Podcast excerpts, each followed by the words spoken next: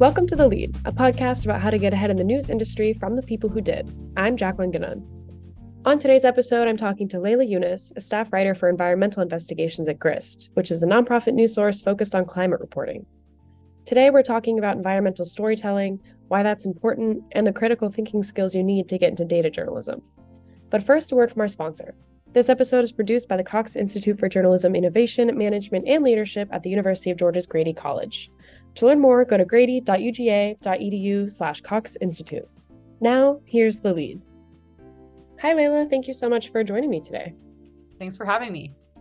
So, my first question is why did you gravitate towards environmental journalism and that kind of storytelling? It was a bit serendipitous, honestly. When I got into journalism, I originally, like, if you'd asked me what I wanted to do when I started, I would have told you I wanted to cover America's dirty wars um, in the Middle East and and um, police brutality. But when I arrived at my first journalism job, the first story that I was um, assigned was actually about a little town only 30 minutes from where I grew up in central Louisiana, where the military was sending a bunch of hazardous waste to be burned in the open air. And after that story, I ended up doing another story about Louisiana, and those were just assignments at the time. And um, I think once I started getting into it, I guess I kind of just realized that environmental journalism is about. I don't know. I think I had kind of some of the wrong ideas about it, some of the stereotypical, you know, polar bears and so forth when I was at the start of my career. And then I think once I got into it, I realized that it's actually about so much, right? You know, these communities are up against so much, and it's actually about you know systemic racism and it's actually about institutional inequality and it's actually about health and um, housing and so many different issues right intersect with environmental journalism and you know the more you learn about something the more compelling you often find it. And so i think that's what happened and kind of found myself here. Yeah that's definitely something that i've also seen like in reading environmental coverage. I'm like this is really like it intersects with so many things. And it's also like environment and climate change are both such big stories now. That's all encompassing Mm-hmm. So yeah, and you kind of touched on this a little bit, but during your time at ProPublica, you did work on multiple projects, um, including one that mapped industrial pollution in Louisiana.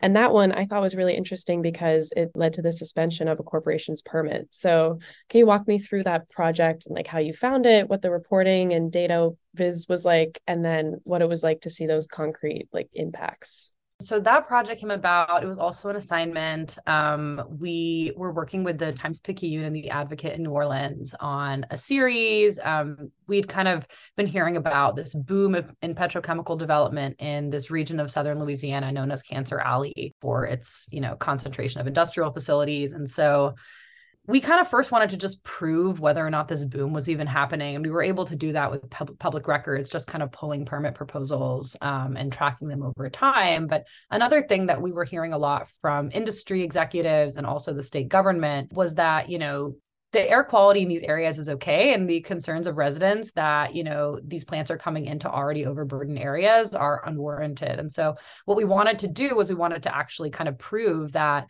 these plants were actually coming into some of the most highly polluted areas of the country. And so my colleague Al Shaw and I, we were looking around for data and we found this data set called RSEI, the Risk Screening Environmental Indicators Model. It's a total mouthful, um, but it's an EPA model and it's extremely powerful. And the reason for that is so usually the EPA, when it maps pollution it does it at the level of a census tract. They're basically as big as um, the amount of people that live there. And so in a rural area you have really big census tracts and across that census tract the emissions can vary widely. And so you need a smaller scale to actually drill down and see the pollution and prove that you know this plant is going into a very polluted area and also predominantly black area. So this this data set was amazing. It basically uh, cut the entire country in these tiny little squares of land that are just about half a kilometer wide. It's a scale that we'd never seen pollution map before. And so we we basically mapped the pollution in Cancer Alley and we were able to prove that that point, right? That we, you know, were after, which was that the plants are coming into the worst areas. But we also kind of had this idea all right there's this really big plant coming into st james parish. It's called formosa. You know we didn't have data for that plant because it hadn't been built yet but they had a permit and they had sort of proposed these emissions. And so we thought okay well what if we you know hired somebody who could actually model those emissions and we could map those as well? And so we did. We worked with a, a modeler called michael petroni and we found that you know concentrations in the nearby town were going to increase like fourfold right um, and it's already sort of in the 99.9 percentile of the nation. So that's kind of how that project came about. And the visualization i mean i really have to give my former colleague al credit. You know he was such an amazing cartographer and and so he really took the reins on on the mapping. You know i was i was definitely doing more of the analysis. That's just so cool that to see like you know everybody talks about journalism is like the fourth estate and all these like lofty ideals but i think a lot of the times it feels like you're kind of shouting into the void so i think that's really cool that there was that like concrete you know effect from it. So i know you said you didn't do as much on the data side for that but you also do data journalism and analysis. So what initially drew you to that like area of journalism? So I, I guess I, I got into data journalism kind of in my last year of high school i went to this lecture. It's a little cheesy to say that you know one lecture wow. But it was a, a lecture by this um, he's actually a data artist and his name is trevor paglen um, and he does all this, he does this really interesting work where he'll like take a, you know, basically a telescope and point it into the middle of the desert and be the first person to photograph like a you know, an NSA site, right? A place where the NSA has like huge warehouses where they have supercomputers and that's what they use to like spy on people. um, or he has also been the first to photograph, you know, black sites in Iraq and Afghanistan um, where people are basically disappeared and, and not given a fair trial. Um, and he does all that with data right he um, collects accurate information and he's able to kind of identify these locations and one of the things that he said during that talk i remember was just he spoke a lot about you know visualizing things that are unseen right? And that so much of the state is is is invisible to the public right? And that you know data art and i guess in my case data journalism is a way of actually you know making so much that is invisible visible. And aggregate information is a way of visualizing trends and things right that that otherwise are hard to see. And so i was really compelled by this idea of like making something visible through data that is just generally not and i, I mean i think the, the pollution story is a great example of that where you know unfortunately right or fortunately, um, a lot of these chemicals are actually odorless and colorless. So you can't see them. Actually, some of the most deadly ones, they're completely invisible, right? So you have these communities who are you know dealing with so much and it's so hard to see it and i think that in our case right data was a way to do that and and so i think after that talk um, i knew i wanted to study something technical because i was interested in in computer programming. And so but i was also always very interested in journalism. And i guess i started doing some research and and data journalism was a little younger then. And uh, i saw a lot of potential like investigative potential in in what kind of learning you know to tap the power of aggregate information could do. Yeah. And then on the technical side what are some of the skills that you think made you successful in doing data journalism? I mean I could, I could I could like list right the the sort of technical skills that are helpful to have. You know, learn your Python and learn your data analysis and learn your um you know kind of kind of get the nuts and bolts of the technicalities you know qgis is my favorite software but i think i think that's all that's all well and good um but that's not what makes a data journalist i think that you know that's what makes you know a data person but i think the journalist part comes from kind of a really an eye for problem solving and interviewing that data and you know validating it and interrogating it the way that you would any human source right?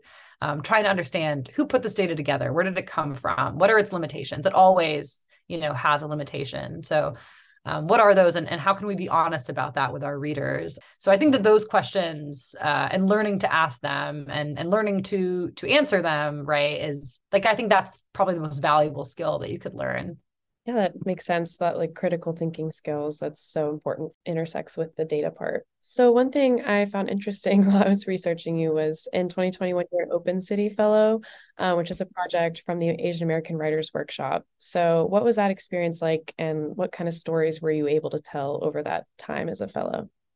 Totally different, obviously, than my day job. um, not investigative journalism, not data journalism. Yeah, that was a really great experience. The Asian American Writers Workshop, you know, they're really committed to sort of supporting and developing young writers um, of a diverse backgrounds. And, you know, what it really was was an opportunity to write about not only my city where I live in New York, but also Arab America. Um, that's, you know, my community. And I never really had an opportunity to do that before. And so getting to just kind of interview um, people from my community and, and interview people in Arabic too was, I think, a really fun experience for me. I'd never had before. Um, the types of stories I got to tell, I mean, I was able to do sort of an oral history of of of people working on the ground in 9-11 when you know brown people in the city were basically disappearing off the streets and kind of being put in detention and no one was alerting their families and i think that was sort of a a time of real sort of collective um, of trauma for the the community here and really like the community across the country. So it was the 20 year anniversary of 9/11, and there was also a really important case at the time of these former detainees who were basically suing the prison guards who who tortured them while they were in detention in New York and New Jersey. And only days before the article published, there was a verdict where they actually got nothing and, and the guards were completely let free. And so it felt at the time, you know, I was really glad to be able to kind of tell that story, you know, in a moment, in a moment like that. I like that you had that chance to do like the different, like you said, something different style of writing and with such an important story. That's really cool. So now you're at Grist, which is a nonprofit news site that tells stories at the intersection of climate and justice, is the tagline. So what made you want to like make that change to work at Grist and how has it been so far? Yeah, Grist is great. Um, so is ProPublica. I, I have no qualms. Um, I am pretty early in my career. Uh, I've been in the industry for about four years and you know, ProPublica is a place with really big blockbuster stories. You know, you publish uh, once or twice a year. And I think, you know, early on, I, I had the sense like I kind of want to get more reps. And, and at Grist, they do both short, medium, and long term stories. And so it's definitely a place where you can kind of continue to pull string on a story over time and publish like smaller term and shorter term investigations as you go. And and so i mean i think that the the switch really came from that just sort of being early in my career and, and wanting to have a, a different sort of experience. But yeah it's it's um it's been good so far.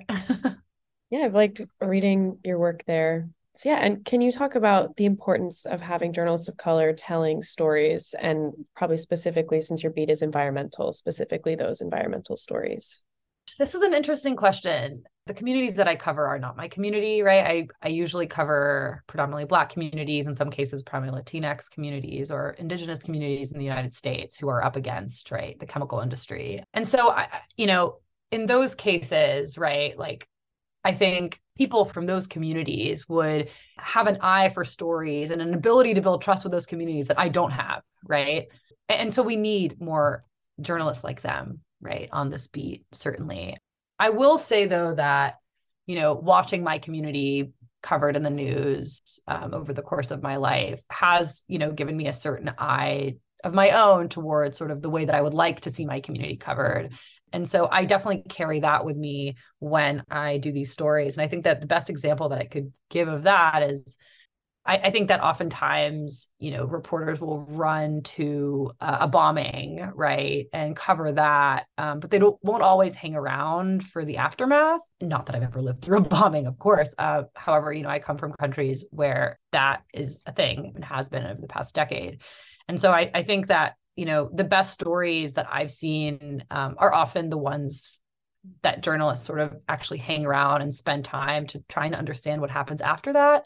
And i think the same thing goes for environment reporting where you know there's an explosion at a facility and everybody covers it and then you know usually walk away. But i think the most compelling stories are when you stay on that and you ask well okay there was this consent decree but sort of what came of it? And you know what what you know what is the what is the quality of this community's life like now? Is it is it better than it was then? So i think these are some of the questions that i think i've sort of developed an eye towards in that regard. Well I completely agree about the people who like are in these communities just have you just have such an eye for things that other people might not have. So that's definitely really important. So finally what advice do you have for aspiring journalists? I would say read everything.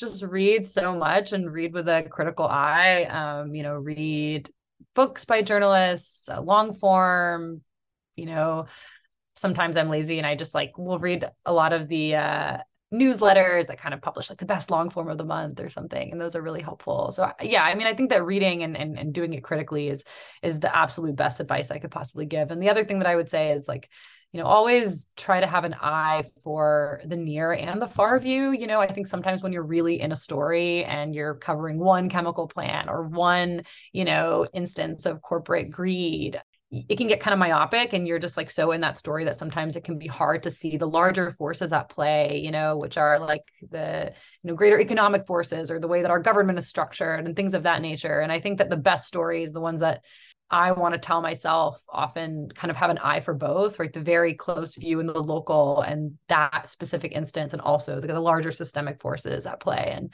um, and are able to kind of balance those two perspectives so yeah, that is great advice. That's something I will try to follow. Thank you so much for joining. I really enjoyed our chat. Me as well. Thanks for having me. Thank you again to Lylla for joining me on this episode, and thank you for tuning in to The Lead.